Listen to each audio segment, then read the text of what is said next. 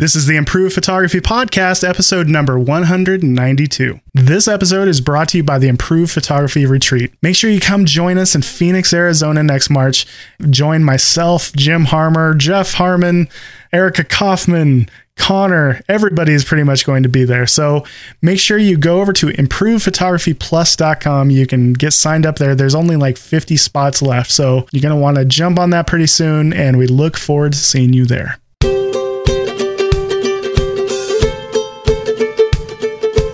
Hey guys, welcome back to the Improved Photography Podcast. You might notice that this is not Jim Harmer. This is Nick Page. I'm filling in for Jim because he's in Glacier.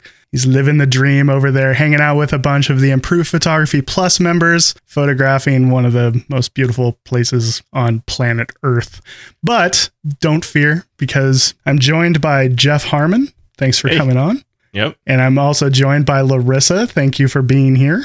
Hey. It's a good thing that you started it off, Nick, because I still think people don't realize that Jim and I are different people. I know. Well, our names are too close, and like all the time, I feel bad for the poor guy because there's people that mistake me for him constantly. And like, I'd love the attention, but I'm not Jim Harmer. Yeah, but as big as Photo Taco is getting these days, like you're turning into your own thing. I think you're the Photo Taco guy. That's how fun. You're going to be known. So in this episode, we have some listener questions that came in. We're going to talk about those. And then afterwards, we have some 5-minute rants to do. But first, let's jump into the first question. The first question comes from Stanley Harper. He asks, this question is for Nick Page, as I don't think I've seen the answer for this already.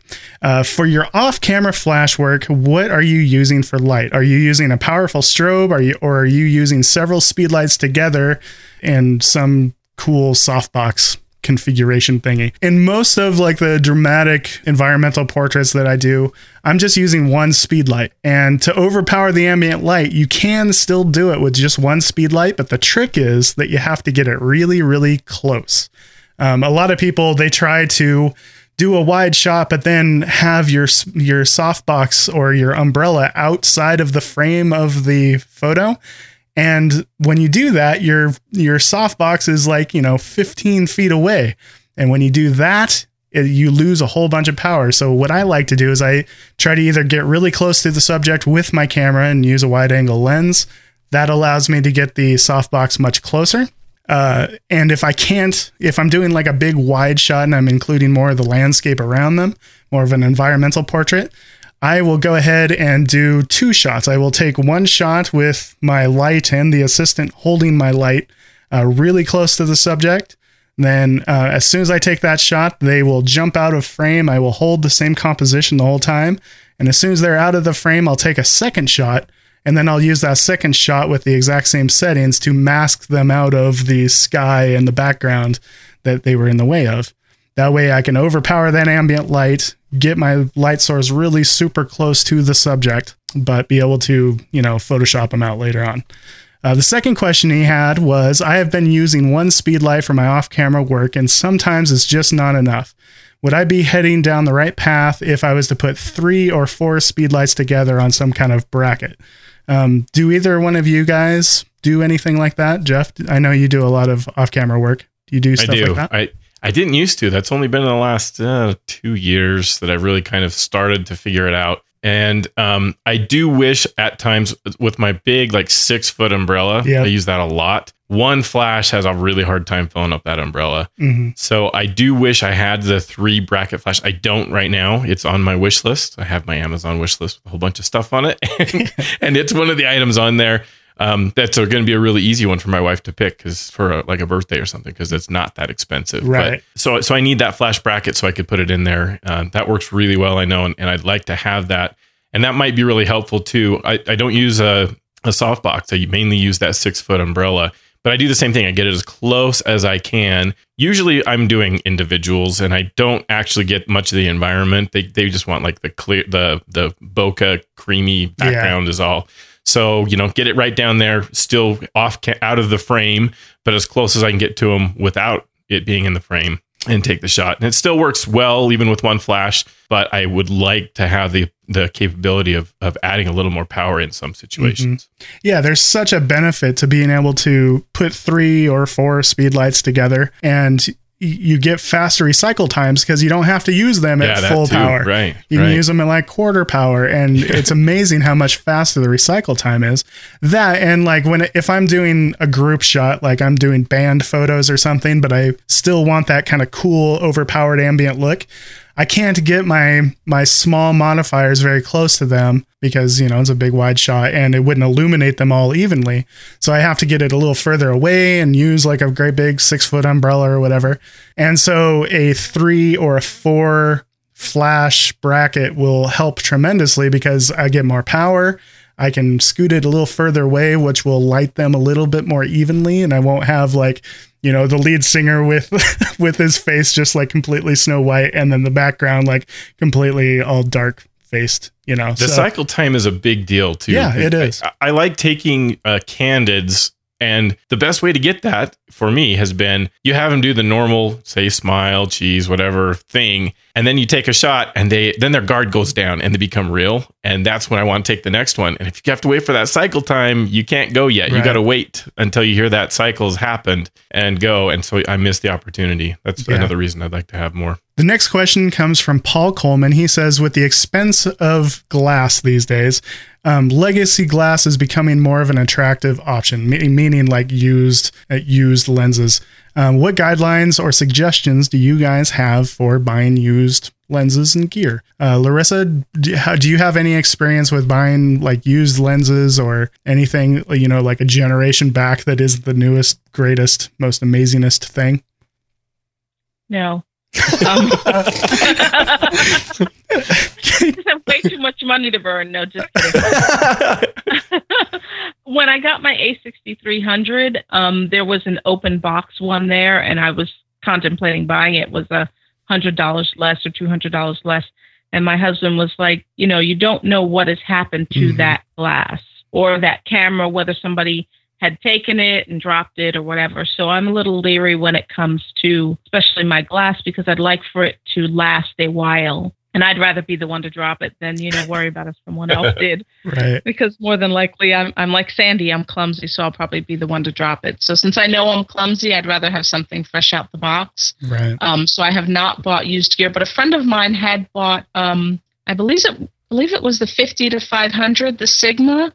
He bought it off of Craigslist, and he uses it, and he has a great time with it. So, I mean, you can get good gear. You just have to check it and make sure that that it's working properly. Yeah. How about you, Jeff? I look at it constantly because it's a good way to save money. You can get some really good, some of those older lenses, especially because I shoot a crop. So the resolution doesn't have to be, it's not as critical. It's a crop sensor. There's not as much resolution to worry about. So I'm not as worried about like the bigger megapixels that those lenses need to resolve to in order to get the full detail out of them. I can take a full frame lens, put it on my crop body, and really get a lot of good performance out of it. So yeah, I look at it a lot. They're still usually more expensive than like a brand new off-brand model. So I've opted for that for now. I haven't actually gone and purchased them.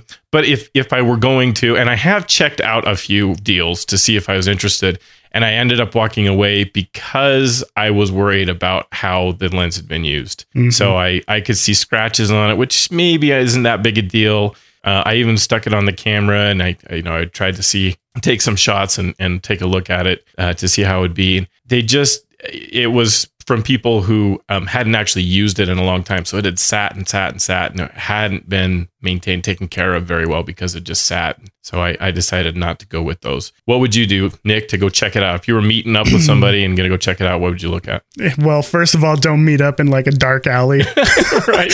You know? If they take it out of a trench coat, walk away. Right. So like I would say, well, first of all, that I just bought a camera, and it was the first new camera I've ever bought. The 5D Mark IV showed up on my doorstep today, and it was a little bit like Christmas, only I can't open my photos in Lightroom, which is kind of like, I guess it's like Christmas Eve. But but before that, I used to buy used everything. And so some of the things to look for in like item descriptions, like if you're looking on eBay, first of all, look at those close-up shots of the front element and the back element and make sure it comes with all the caps, and look for things like no fungus, And because if they're in a really wet environment and they've misted over a whole bunch of times, all that condensation will spawn mold, and mold will actually grow on the aperture blades on the inside. And that's not very good for image quality. So you want to look for things like that. See if, you know, if they kept the box, most likely they're the type of person that's going to take care of a lens. If they did not keep the box, sometimes that's a little bit of a red flag. That's when you want to really zoom in on those photos. I feel sorry for whoever buys my lenses because I use them up. I'm about to replace my 16 to 35 L lens, and I have used that thing to death. When I took it to China, it fogged up at least 3 times a day, every day. And so that is going to be a really big issue for mold and stuff like that down the road. So if you're listening to this, don't buy my gear. Don't buy it. I'm going to need to sell it, but I hope. But does it have, as you look at that lens, because you know that it's gone through that, does it have any indicators that you have looking at it now? Okay. Unfortunately, it does. So the thing that I've noticed that's starting to act a little bit funny is when I shoot directly into the sun, I don't get that perfect little sun star anymore. Oh, right. I get like this big diagonal flare, like most of the way across my shot. And then I get that sun star as well. And it's just like weird. And it was actually ruining my photos when we were photographing the cormorant fishermen in China. It's just because it would like flare completely across the frame. And it was just like this kind of hazy, diagonal, weird flare. So stuff like that can definitely ruin your image quality. So maybe buy from people in Arizona and you don't have to worry about that. You know, wait, but they can still travel to China. That's true. But yeah. But then you have to worry about sand, people that take their stuff to the ocean a lot. My stuff has been hosed in all kinds of sea salt and stuff. So my 5D Mark III, the top of the hot shoe, it's actually got like green, not rust, but green. Help me out here. Oxidation. It's all oxidized. It's all oxidized on the hot shoe. So sometimes, like, you know, my trigger won't flash. My flash won't trigger because of my poor connection and stuff. So look for things like no mold. Look for things like always had a UV filter on. Make sure that it's got the box. And if you're on the Canon side, there are some really good deals out there that are a few generations back. Like I have the 28 to 70 f 2.8. It was the L lens that was out before the 24 to 70. Mm-hmm. It actually performs better than the version 1 of the 24 to 70. And you can get it for like $500. And it's a really nice, solid, well-built lens. I also have what's called the magic drain pipe was the nickname that it had. It was the 80 to 200, not the 70 to 200, but the 80 to 200 L. It was back before the telephoto Canon lenses went white. It's actually a black 80 to 200. It's like from forever ago, but yeah. It's still a good lens. I still own it and it's sharp. It just doesn't focus very well, but you can save money. A lot of times you're just giving up a little bit of autofocus, things like that. Just try to really scour the descriptions in the photos when you're buying a lens. But still a really good way to get out of kit lenses into something much, much better. Absolutely. Like the difference between a kit lens and one that's even 10 years old, 20 years old is still a really big difference in quality. The really old one's still going to kill that kit lens in image quality. Well, yeah. And, you know, there is something to be said, like when people say they don't make them like that anymore. Right, it's because like in the 90s, they actually used like metal to make lenses. Right. Like the build quality is excellent on those. You'll need back surgery later, but at least, you got that. It's not going to help you downsize at all. Okay, so the next question is from Sergio. He says, I love the way off-camera flash looks with a modifier, but I can't lug that setup everywhere with me. A lot of the photos I take are for personal, family-type use.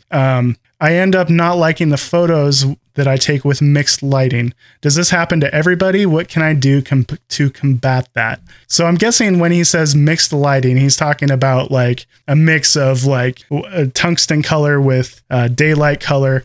And this is something that you're always up against anytime you're doing indoor photos. One of the things that you can do if you're in a situation where you're, you know, it's more about the photography than whatever's going on, is you can just turn off those lamps and let the window light stream through, and those windows turn into giant soft boxes with really nice light coming from them. Move people by the windows.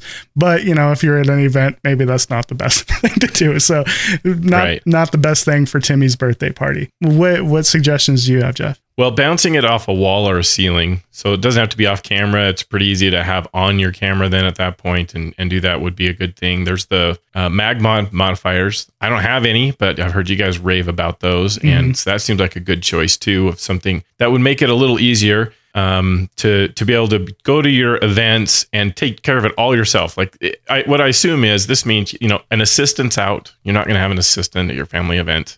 And you can't go turn off all the lights and, you know, that kind of stuff. So you probably just kind of need to get back to on-camera flash and then try to use those things to at least get some light in there that'll still produce better photos than without. Mm-hmm. Absolutely. Bounce flash, it works really, really well. If you have any kind of white wall, white ceiling, it's amazing how much that can clean up some of that those weird color issues that you have. What do you have to say about this, Larissa? Also be careful of the clothing that you're wearing. I mean, I know one time I was shooting something and I had on a pink top, and that kind of added its own color cast. So I think that's why a lot of the photographers wear black or white or gray, so that you don't do that. But I will typically use a Gary Fong and bounce it off of the ceiling normally. So that's what I do all the time. Yeah, that clothing suggestion was one that was hard for me to learn. I figured that out. Like I've worn like fluorescent exercise shirts before to a shoot, not to someone who paid. Thank goodness, I learned it on my own with my own family. But and then I got the you know, go back and like, why is everyone orange? That's so weird. I don't understand. It's because of my shirt. Yeah, I'm not somebody that can pull off a fluorescent color very well. You know, people would just be like, man, that's a lot of orange, or man, that's a lot of yellow.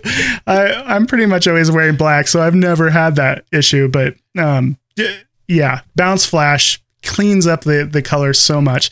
Also, if you're dealing with taking photos outdoors and you're trying to come up with some kind of like very mobile option, MagMod has what's called a MagSphere.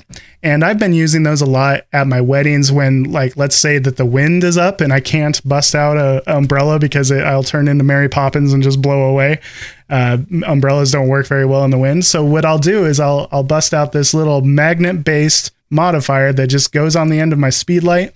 I'll put my speed light on the end of a monopod, and then anybody can hold that, or I can just hold it myself, kind of booming off to the left or whatever, and it'll soften it enough to where it's not like, you know, you're not going to get that bare flash look, but it's at least going to soften it. It's going to get it off of the camera, so it'll be a little bit directional, and it's teeny tiny. It takes nothing. You can throw the thing in your bag. It'll fit in a pocket of your backpack. So that's the MagSphere. You might check that out. It's really good for really mobile situations like that. Yeah, that's the one. And I've been thinking of getting one because I have the Gary Fong thing. And the other day I was at an event and tried to stuff that in my purse and it did not work. Oh. And I was like, the MagSphere would be so much better because it's collapsible and it's that silicone. So I haven't purchased it yet, but it is on a list of, you know, things to buy. Yeah, that's on my Amazon list too. Yeah, and I haven't compared the two. So I don't know if you have, Nick, if there's a difference between them. I think the quality of the light is going to be almost identical because they're built really similarly. I always struggle with that word. They're built the same, and I think the quality of the light's going to be almost identical. The biggest difference is just how quick it is. And what's cool about the MagMod stuff is that they have a whole bunch of different accessories for that. So, like, let's say that you're trying to balance with the tungsten light with your flash, and you're trying to make your color temperatures match. You can throw a gel on, and then throw the MagSphere on, and then it's the right color temperature, and it's all just quick and easy, and it just goes on magnetically, so it's instant. It's really nice for that. So Mark Morris asks, for Nick, how are you recording right now instead of shooting with a Mark IV? Well, that's pretty easy because I can't open my RAW files yet. That's the most annoying thing in the world. So this is probably the #1 downside to buying a brand new camera, is that when you first get it, you're like, yay, I can't open my photos up in Lightroom. Right. How lame. So I've got a football game on Friday, and that's what I was really looking forward to, is like, you know, bumping up the ISO at a football game. I'm going to have to shoot in like RAW plus JPEG, or just shoot in JPEG. Because I'll probably just shoot in JPEG because, you know, once that game is a couple weeks old, nobody's going to care about it anyway. But you won't really get much of an idea of the ISO. I know. Yeah. It's killing me. But Monday. I'll bet Monday you have Lightroom updates. Yeah. And so I tried, so I could open up a RAW file, I tried downloading Canon software, the, what is it, digital photo professional. The most useless program ever made. It is ridiculous. You feel like you need a PhD to edit a single photo. It's just ridiculous. It's the most non-intuitive program I've ever seen in my life. It was totally, I just want to go delete it instantly because it's just a waste of space, literally. So we've got a lot more to talk about, but before we get into all of that, we want to thank our sponsors. The first one is Casper. Casper is a sleep brand that has created one of the most perfect mattresses sold directly to consumers, eliminating the commission-driven inflated prices.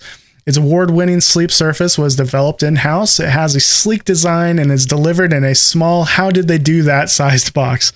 In addition to the mattress, Casper also offers an adaptive pillow and a soft, breathable set of sheets. So if you want to get $50 off any mattress purchase, go over to casper.com/improve and use improve at checkout, and you'll get $50 off. Today's show is also brought to you by Zenfolio. Zenfolio is an online portfolio service built for photographers, specific to photographers. I love Zenfolio.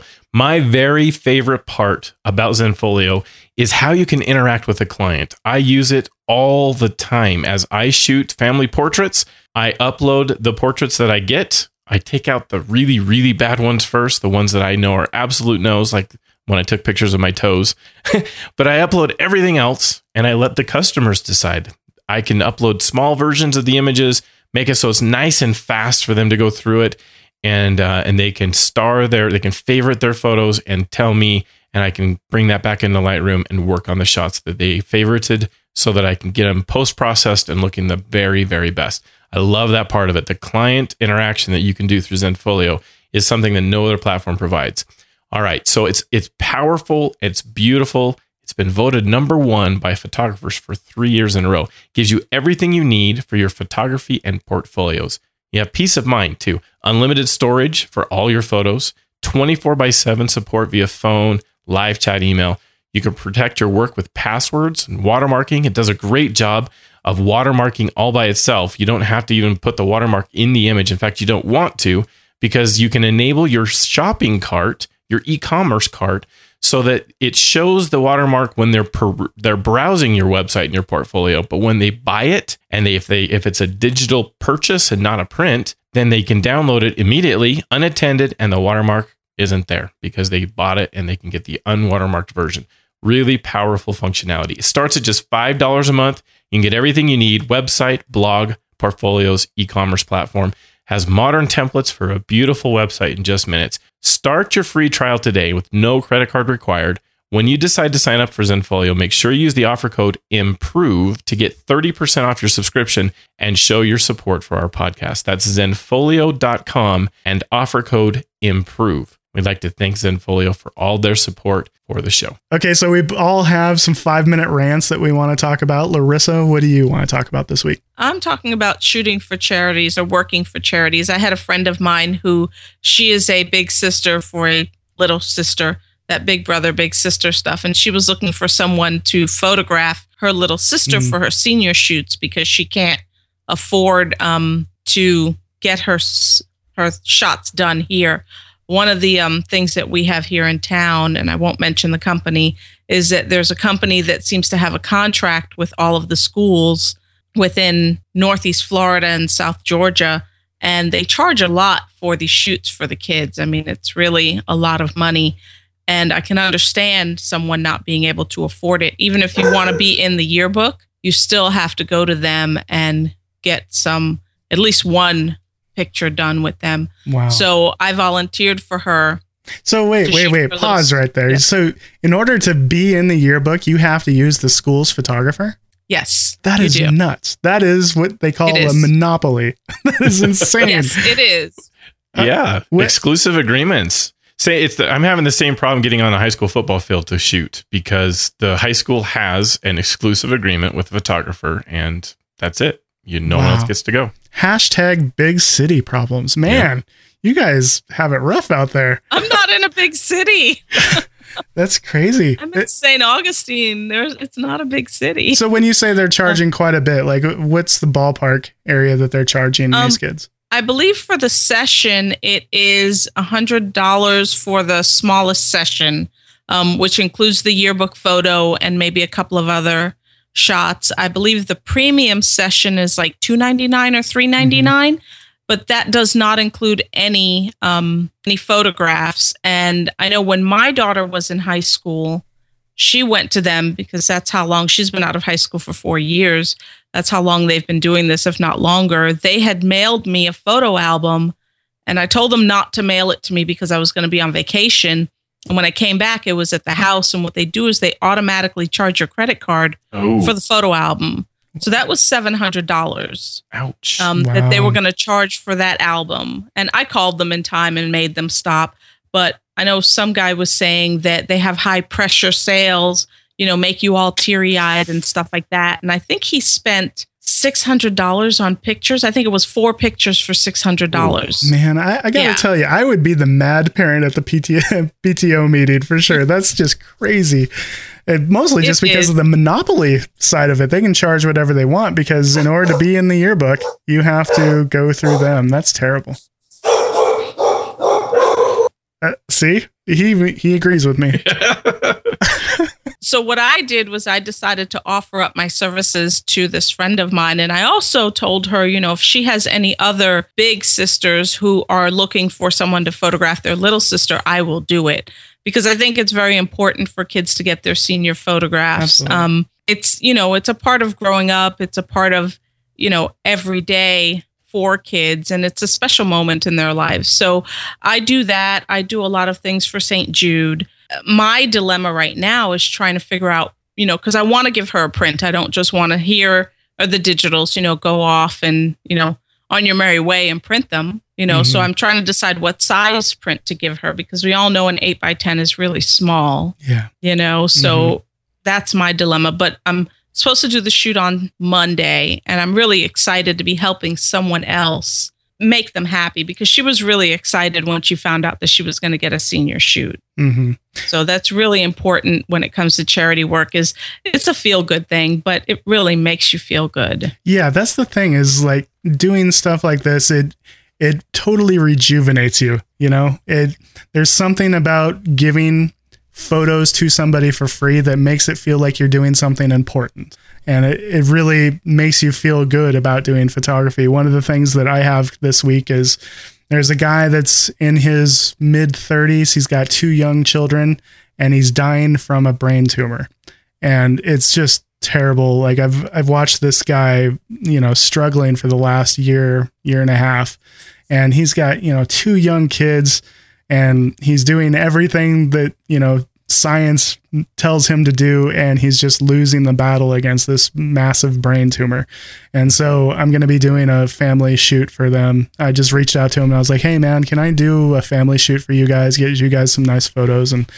And like he said that when he replied that he was crying and he had tears rolling down his face, and he said, yes, of course, that means so much to us. And that's the kind of stuff that makes it feel like photography is important. It really is. Yeah. Sometimes I've done the same. Yeah. I've had some people, I knew them personally. So, there was that connection. You didn't know this guy personally, did you, Nick? Not personally, but I've known, he was an acquaintance basically. Yeah. So, but I knew him personally, but they had a situation too, where the mom of the family, she had a procedure she needed to take care of where it was around the brain, and So they were nervous. The doctors were very optimistic in her case. So that's good, but still it's surgery. Absolutely. It's not a trivial thing. So, so we volunteered to shoot for them too and take family portraits of them. And, it really is, it's a great way to be able to help a little bit to give back, you know, in a small way, because it's really not that big a deal to go shoot it. Yeah, it's hard to put a price on the last memories of a loved one,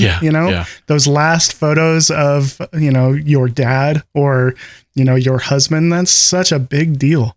And I've also had it where they were doing a funeral and it was a very unexpected death. And the last photo they had was this horribly overexposed shot that is there anything that could be done with this? And I think it was on JPEG. They didn't have any raw file for it and all of that. So it's rough. It is. It's so tough. Yeah. Pulls on the heartstrings a little bit. Look, well, so yeah, Jeff, how do we transition from this?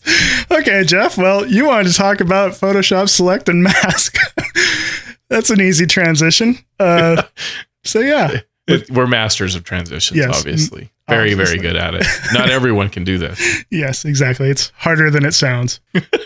All right. Yes, I want to talk about Photoshop Select and Mask. So this is something new in Photoshop CC 2015.5, which is really weird that that's the name of the most current release of Photoshop, as we're in like late 2016. Right. But that's the name of the most current version. And in the 0.5 CC 2015.5 release, they totally changed how you do some fine edge selections in masking. Used to be called Refine Edges, and it was working pretty well. That Refine Edges tool, it did a pretty good job. It took me a little bit to figure out how to use it properly. It was definitely a technique to it so that you could get good results. And if you didn't follow the technique, you could fail miserably using it. But they totally redid it in Select and Mask. And they kind of, I see Adobe going to kind of a bit of a different UI experience in the major tools that they're adding lately. They're adding something they're calling workspaces. So it's like this big dialog box almost that comes up. And you do it. So Camera Raw has always sort of worked this way. When you went and used the Camera Raw filter, it came up with this full screen dialog box overlay thing, because you're going to be doing a whole bunch of adjustments like you could do in Lightroom in this open window that popped up when you did Camera Raw, and make the same adjustments and then say, okay, and it would apply them to the photo. And they did that here too. Then the Select and Mask tool brings up this full screen window. There's a lot of options to it that weren't there with Refine Edge, and that was a little bit hard for me to figure out how to use. I had to read a bunch of stuff, and that wasn't enough. So then there were YouTube videos. The challenging part about the YouTube videos is it always just worked for them in YouTube. And I'd follow the same thing, like, it's not working for me. This stuff isn't working. What I figured out was, first let me set up kind of why I needed this and what I seriously challenged this functionality this last week. And I didn't intentionally try to make it so hard on Photoshop to do this. But anyway, here's the setup. Here's what I did. I did for a group of kids going to the local high school here for homecoming. Rather than pay the school, so Larissa, your comment about the school photos, it was something like $50 minimum photo package at this dance to get a single photo. And it was like, you know, one flash, and it was terrible, the setup. So for a couple years now, the kids have figured out it is absolutely not worth it to pay $50 for this photo from the dance. So, and we can get together if we have, because they're all in a group. They go in 3, 4, 5, 6 couples, and we can get together, pool our money, and pay way less than that to hire a photographer to take pictures of us. And we'll get much better shots. And that's what happened last year. I had some kids contact me and say they'd like to hire me for their group as they went to the school dance. And what I decided to do last year was extract them. So I shot with a really makeshift white background last year, and it made me change stuff so I'd be better prepared in the future. But we just kind of haphazardly hung a sheet up in our house, and then I used a couple of the umbrellas and flashes, and we shot them, and I extracted them from the background and put them on an all white background, and that made it look like a really classy dance picture for their groups. They loved them.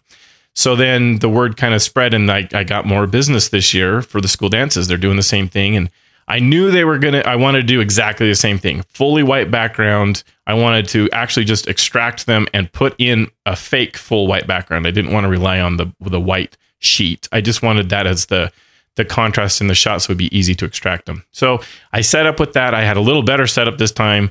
And as we were going to shoot them, we're waiting for them. I was all ready. And then in walks a girl with an entirely white dress.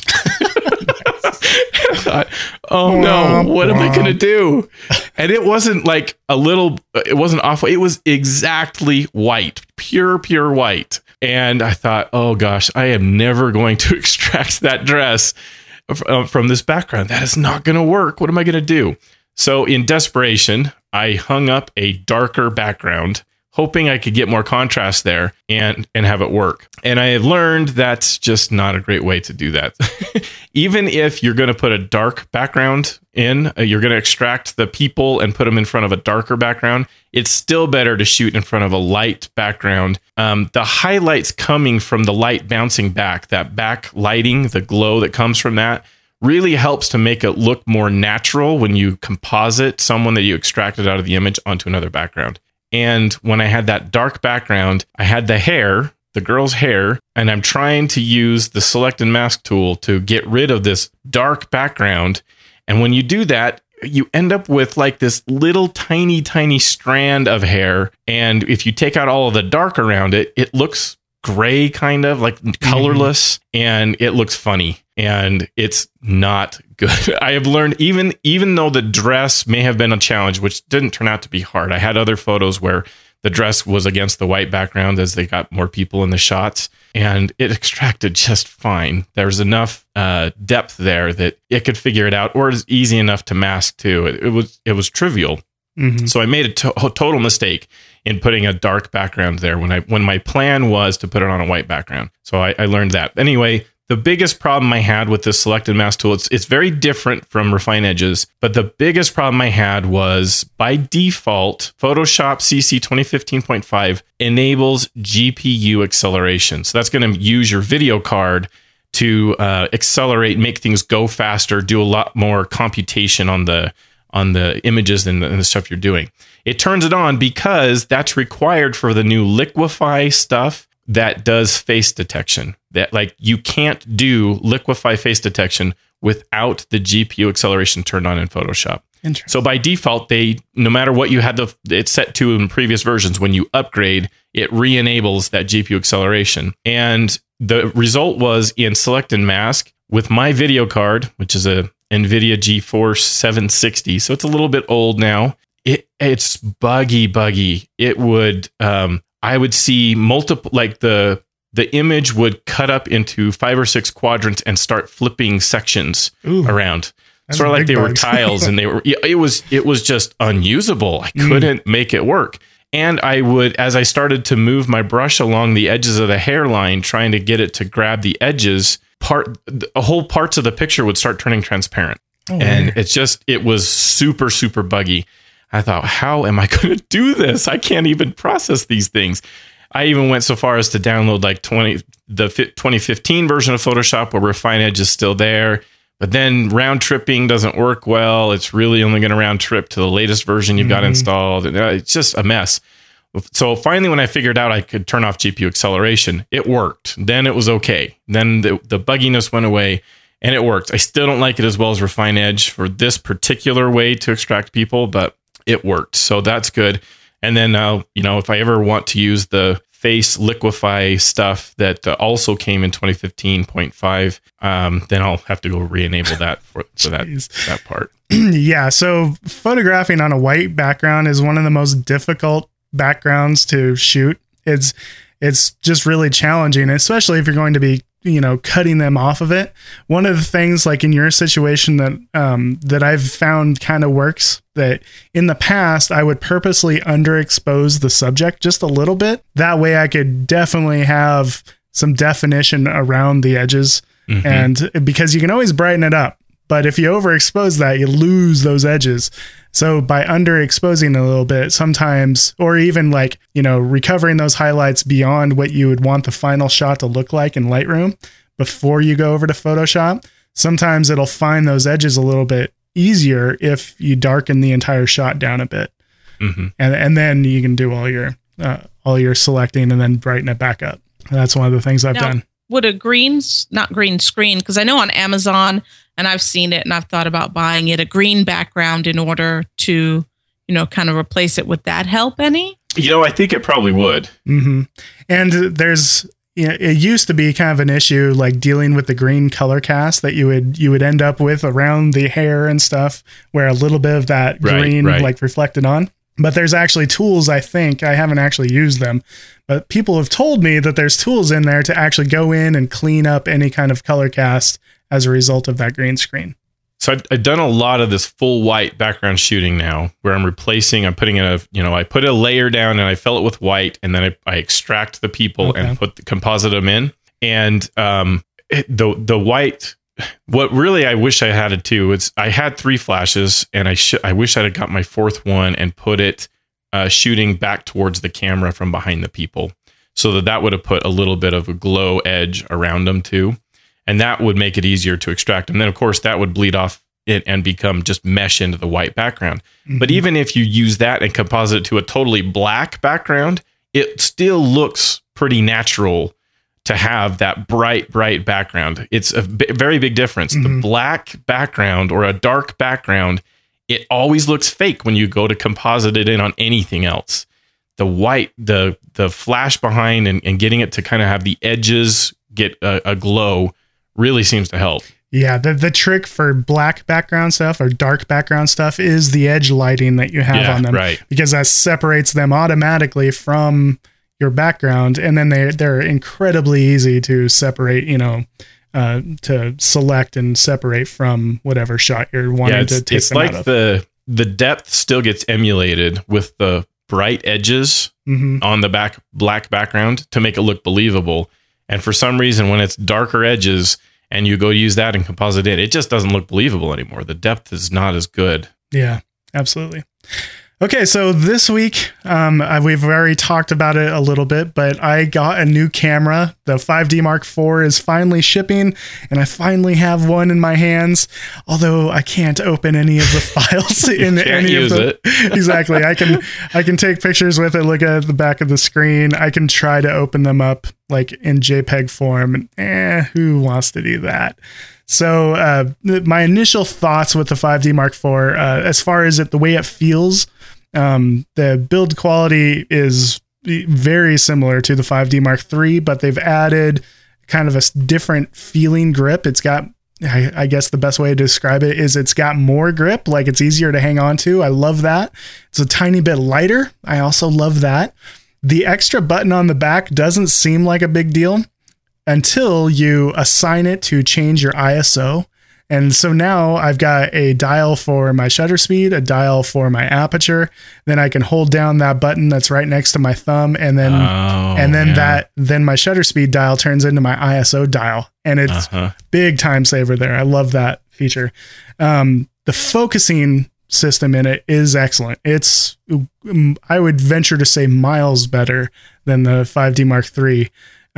Just kind of playing around with it in the house. Like I took it into kind of a dark corner, and I tried focusing my 5D Mark III against just the black surface of a camera bag where there's like no edges, no detail. And of course it just hunts. And then I grabbed the 5D Mark IV, same lens, pointed it at it, and boom, found focused instantly. And so it's focusing way better in low light. And that's a big deal.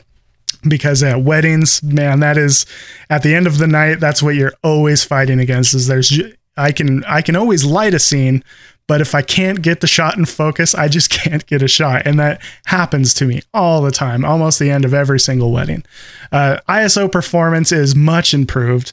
Granted, I can't open it up in Lightroom, so I can't tell how much it's improved, but I can tell just by like taking a shot, looking at the back of the camera, and then taking this shot and looking at the back of the camera with my 5D Mark III, it is considerably better. I was getting shots easily at 16,000 that I wouldn't hesitate to use. And with my 5D Mark III, anything over like ISO 8,000, it starts given me like the uh-oh feeling. Like it just doesn't feel good. 8,000. I know. But now I'm going to be up in like 25,000 range, in which like comes in handy more often than you would think. Bad things is that I hate how fast the buffer fills. It fills up faster than my 5D Mark III, which wasn't great to begin with. Literally, I can rattle off photos for like 3 seconds, and then the buffer's full. Are you going to CF or SD? Going to CF, and the fastest CF that I can get. Yeah. So it's just like, and then I'm done. So I'm going to be shooting in bursts, not going to be spraying and praying too much. And one thing that I did with this camera that I've never done before is I bought the Canon brand battery grip, and because, you know, you can get the third party battery grip for like $50, or you can get the Canon brand one for like $350, and it's just never been worth it. But, I splurged on this one. I figured, well, I'm already spending like how much on this stupid camera, I might as well get the battery grip for it. And I'm kind of glad I did now, because it fits so much better than the third party one. It fits tight. There's no wiggle in it at all. The batteries click into place rather than just kind of loosely snap. It's just better all the way around. So I'm glad I did that. But I can't wait to be able to open a RAW file. That's so annoying. I tried using the Canon stuff, the digital photo professional, and it's just ridiculous. It's so not usable. And it doesn't convert between RAW and DNG, right? No, it won't. And I know that there's DNGs from a Canon 5D Mark IV floating around on the internet, and I cannot figure out how they did that conversion. I've scoured and I could not find anything that could do it. So if any of you know how that can be done, send me a message, because I would love to know. I would love to be able to open my files up in Lightroom. But in the meantime, I'm going to have to wait for a Camera Raw update. Adobe beta testers. Yeah. Yeah. So yeah, that pretty much does it for this week. Jeff, what is your doodad this week? All right, goes along with my shoot that I did. I mentioned that I improved my situation from last year when we did these dance group photos to this year. And last year, we didn't plan on even doing it indoors. We planned to meet outdoors, and the girls were so late that it got dark. So that wasn't going to work. And so we made this mad dash to our house, and we tried to put a sheet up on a 2x4, I think I used, and see if we could get a white background to shoot against. And I did not want to do that. So I got a, I don't know what the term is. It's an impact stand that has a bar that goes across, and, very cool. And it's really a good stand. I like it a lot. It was not terribly expensive. So it's an impact background support system. It's 12 feet wide, and it bends just a little across the top, because it's this little tiny metal bar. And when you put a sheet or some type of material against it, it does bend bow a little bit along the top. That's really no big deal. It was just fine, and it was big enough I could shoot six. I had six couples, and the white background that was all great. They're really easy to set up, and I really like the Impact brand. That's why I picked this one, because I have. My light stands are Impact. They're very good for the money. They're a good budget choice, I think. And they've been durable. They do really well. And it folds down and packs up into this nice little package. So I really like it. It was very, very helpful. Looks like it's about $100 on Amazon right now. Sweet. Very cool. How about you, Larissa? Mine is the Logitech webcam. It's the C613 version. And had we been on video, I would have used it, but we're not video today. I just got it in today, and it was a quick setup. So it wasn't hard. I did download the software, though I read on Mac that you shouldn't, but it works fine. Let's use the Mac software, but I read that after I had already downloaded the software. So it's a cute little webcam. You know, I was looking at, because I'd been using the video from the iMac, and Sandy's video quality last week was so much better than mine. So I was like, man, I got to get a webcam. So that's what I did. And Jeff, I think I have that impact stand also. Yeah. And I do like it. Very cool. It's a good one. So mine this week, I am probably the most enthusiastic that I've been about a photo doodad in a very long time. I finally got Photo Mechanic. And for any of you that process large amounts of photos and you have to go through and cull in Lightroom, meaning make your selections in Lightroom, and you know how painfully slow it can be going from photo to photo to photo, and being able to do it fast, Photo Mechanic is amazing. It's been a tremendous lifesaver for me.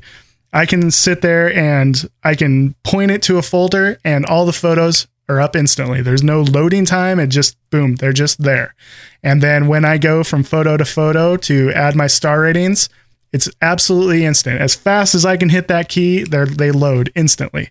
And it is tremendously faster than Lightroom. It's insanely faster. So now my workflow is I will copy all my photos into the folder that I want them to be in on my computer. I will point Photo Mechanic to those folders, to those photos. I will go through, I'll cull, and then I will import them into Lightroom and just add them to my catalog. And then it'll see in the metadata that, oh, these already have star ratings. And then I can sort by star rating. Boom. Now I'm editing. And it's done nothing but speed up my workflow. It's so much faster. And Adobe Lightroom better get on it, because people are going to be switching to other things just because other things are so much faster. Photo Mechanic, I think it cost me $150, but it was worth every dime for me because it's saving me so much time. So now after you, I guess, import into Photo Mechanic, then you have to go and import them into Lightroom, whatever it is that you've chosen. Right. So you can do it a couple different ways. Like, let's say I've already imported all the photos using Lightroom. Now I open those photos up in Photo Mechanic. Like, I just show it where the folder is and I go through and I star rate. When I go back to Lightroom, Lightroom's going to see that metadata has changed on some, but it doesn't know which ones it's changed on. So I could just select all the photos, right click and say, read metadata. And then it has to go through and it has to reread all of that metadata. And that takes almost as long as building the previews itself. So it's like, it takes twice as long doing it that way, because it doubles the time that you have to import. Like, you import it twice, basically.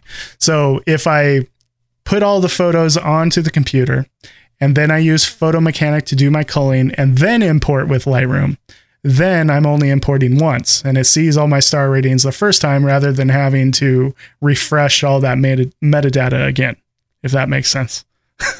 So are you importing everything, including the starred and the non-starred photos? Yes, because as far as I can figure out, I cannot tell Lightroom to sort by star rating on the import dialog. Right. I wish I could, because then I would just import just the starred photos, and that would cut my import time into 1/5 or whatever. So that'd be a cool feature to see in the future. But at this time, no, you can't do that. We totally got this problem figured out for Adobe if they'd listen to us. Absolutely. Like, Jeff had the amazing idea, and I totally, I'm his biggest backer on this. They need to add another module called culling or cull or sort or something, and that will be just nothing but speed, and where you can just go and add your star ratings or add whatever ratings you want to do. It'll go from photo to photo instantly, like Photo Mechanic, and it's just its own separate module, and then you can go over to develop and edit your photos. That would be amazing, but we'll see if that ever happens. We have it all worked out. Adobe just has to call us. Yeah, exactly. You hear that, Adobe? You hear that? All right. Well, thank you guys so much for tuning in, and we will see you guys in another 7 days. Thanks so much.